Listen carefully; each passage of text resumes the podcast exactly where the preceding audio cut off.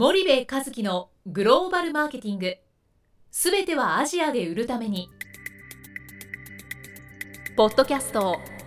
森部和樹のグローバルマーケティング、すべてはアジアで売るためには、過去10年間で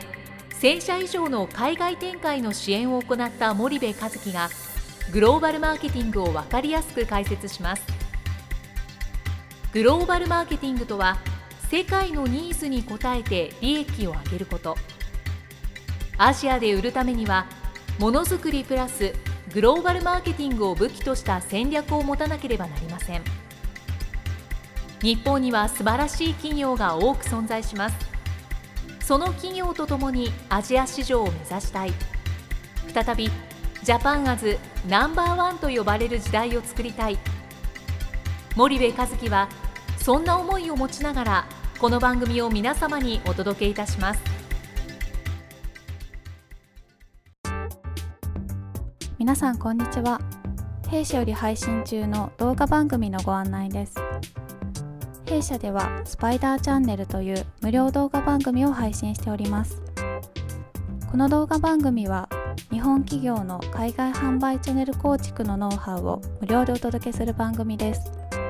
またグローバルビジネスに関するさまざまな情報もお伝えしています。毎週火曜日、金曜日の週2回配信、 iTunes 内ポッドキャストにてご覧いただけます。 iTunes にて番組タイトル名スパイダーチャンネル、大文字で SPYDERCHANNEL と検索ください。自動で最新動画がお手元に届く購読手続きが行えます。ぜひご覧ください。皆さんこんにちは。ナビゲーターの小林真也です。皆さんこんにちは。森部和樹です。はい、森部さん、本日のポッドキャストの内容なんですけども、前回マンダム様に、インタビューさせていただいた内容をちょっと紹介させていただいたんですけども、その内容がすごくリスナーの皆様に好評でして、なので今回もちょっと続けて、マンダム様のインタビューについてちょっとご紹介させていただきたいんですけども、好評だったってなんで分かったの？好評というのは、ダウンロード数がすごくこの回ですね。あ、見てるんだ、広報でこんな話してちゃう前回の回がすごく皆様に、数字で好評だったので、で今回も引き続き、内容を触れさせていただきたいんですけども、その前回紙面に掲載されたということで、マンダム様はすごく顧客第一に考える会社だっていうのをすごく、海外の戦略で、森部さんが身に染みて感じたとおっしゃってたんですけども、どの会社も顧客第一主義って言うからね、消費財メーカーはね、ただ本当かなっていうのは戦略を見てみないとね、あれなんだけど、マンダムさんは顧客第一主義というか、その彼らの表現で言うとね、顧客第一主義とはね、そんな軽い感じには言わないんだよね。顧客に還元したいっていう思いが根本にあるっていうことをすごくおっしゃってて、でもその還元をしたいっていう思いは、彼らの 4P 戦略、マーケティングミックスの戦略の中に、フレームワークの中にすごくね、あったっていう話をしたね、前回ね。前回インタビューを振り返って、そういった感想をお持ちだったんですけども、今回もちょっと振り返っていただいて、何か他に振り返る点というのはございますでしょうか？マンダムさん、インタビューのね。いや、あるよ。ございますか？小柴さんいい人だよね。そうですね。いい人なの、小柴さん。あとね、お食事をお誘いしたので、銀座で中華食ってね、その時もお人柄が、すごく良くてね、社風だよね。改めて思いましたね、僕はまたね、こういう社風だと社員も笑顔なんだろうな、きっとと思ってね、いつもニコニコしてて、食事の時もすごく楽しかった、また行きましょうってお約束してて、でその社風の話からつながるんだけどさ、よくよく考えるとマンダムさんに一緒に行ったでしょ、大阪の本社にインタビューしにね、でその時に受付の女の子から広報の担当者まで、どうだった対応がさ、うん、すごい良くなかった、うんうんうん、インタビュー行くとさやっぱ雰囲気ってあるじゃない、うんうん、その 各社のね、うん、なんだけどマンダムさんのさ、うん、そのインタビューってものすごく和やかで、うん、笑顔が、うんはい、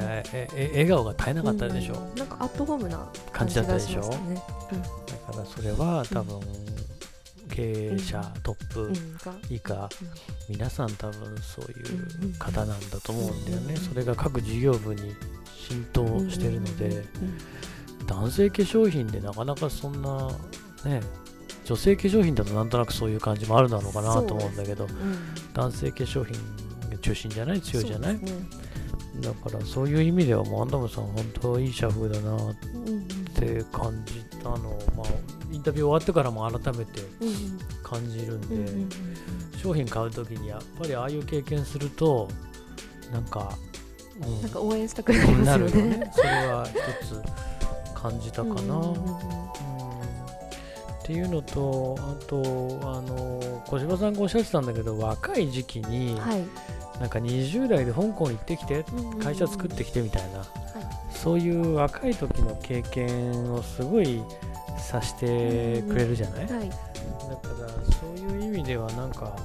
20代でそういうチャレンジをさせてくれる会社って、うん、まあなかなかないからさ、うん、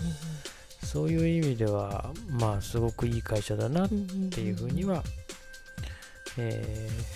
たかな、うん、あとまあなんだろう振り返りってね、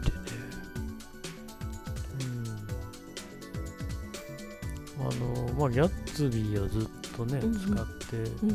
いて、うん、自分より少し上のお兄さんからそうですね、うん、ターゲット層そうだねターゲット層よりも少し上のお兄さんが CM に出て、うん、そのお兄さんからギャッツビー使いなよっていうメッセージを言われることによってやっぱ使いたくなる、うん、高校生だったらまあ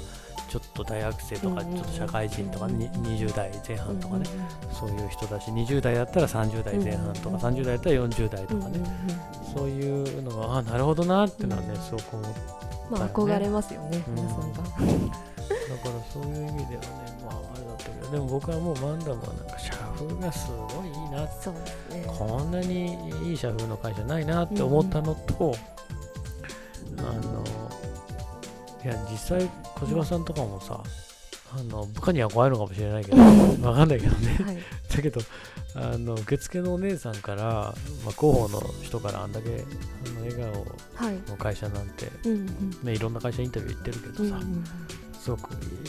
社風がいいっていうのと、うん、あとその消費者に還元したいんだと、うんまあ、つまりは消費者顧客第一主義、はい、消費者が大変重要だという思いが 4P のフレームワーク、うん、グローバル戦略にしっかり出てたんで、うんうんはい、そこがやっぱり印象に残ったんで、うんまあ振り返るとしたらそこですかね、うんうんうん、ちょっと前回と同じ内容になっちゃったかな大丈夫かな大丈夫ねはい、お食事行かれた話とかしていただいたので、うん、お食事行ったもう楽しかったな、うん、上海ガニ食べて、うん、楽しかったよね、うん、何の話したかな、いろいろ話したんだけどね、うん、まあ大阪が本社なので、うん、また東京いらした際はぜひそうそうちょくちょく来てますからね、うん、青山にマーケティングのそうですね本社があるんでオフィスがあるんでね、うん、またぜひ、はい、お会いしたいですね、そうですね、はい、じゃあこんな感じでいいですか、はい、ありがとうございます、はい、じゃあ本日のポッドキャストはここまでにいたしますリスナーの皆さん、はい、ありがとうございましたはいありがとうございました本日のポッドキャストはいかがでしたか番組では森部和樹への質問をお待ちしております。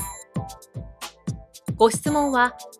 podcast@spydergrp.com podcast@spidergrp.com までお申し込みください。たくさんのご質問をお待ちしております。それではまた次回お目にかかりましょう。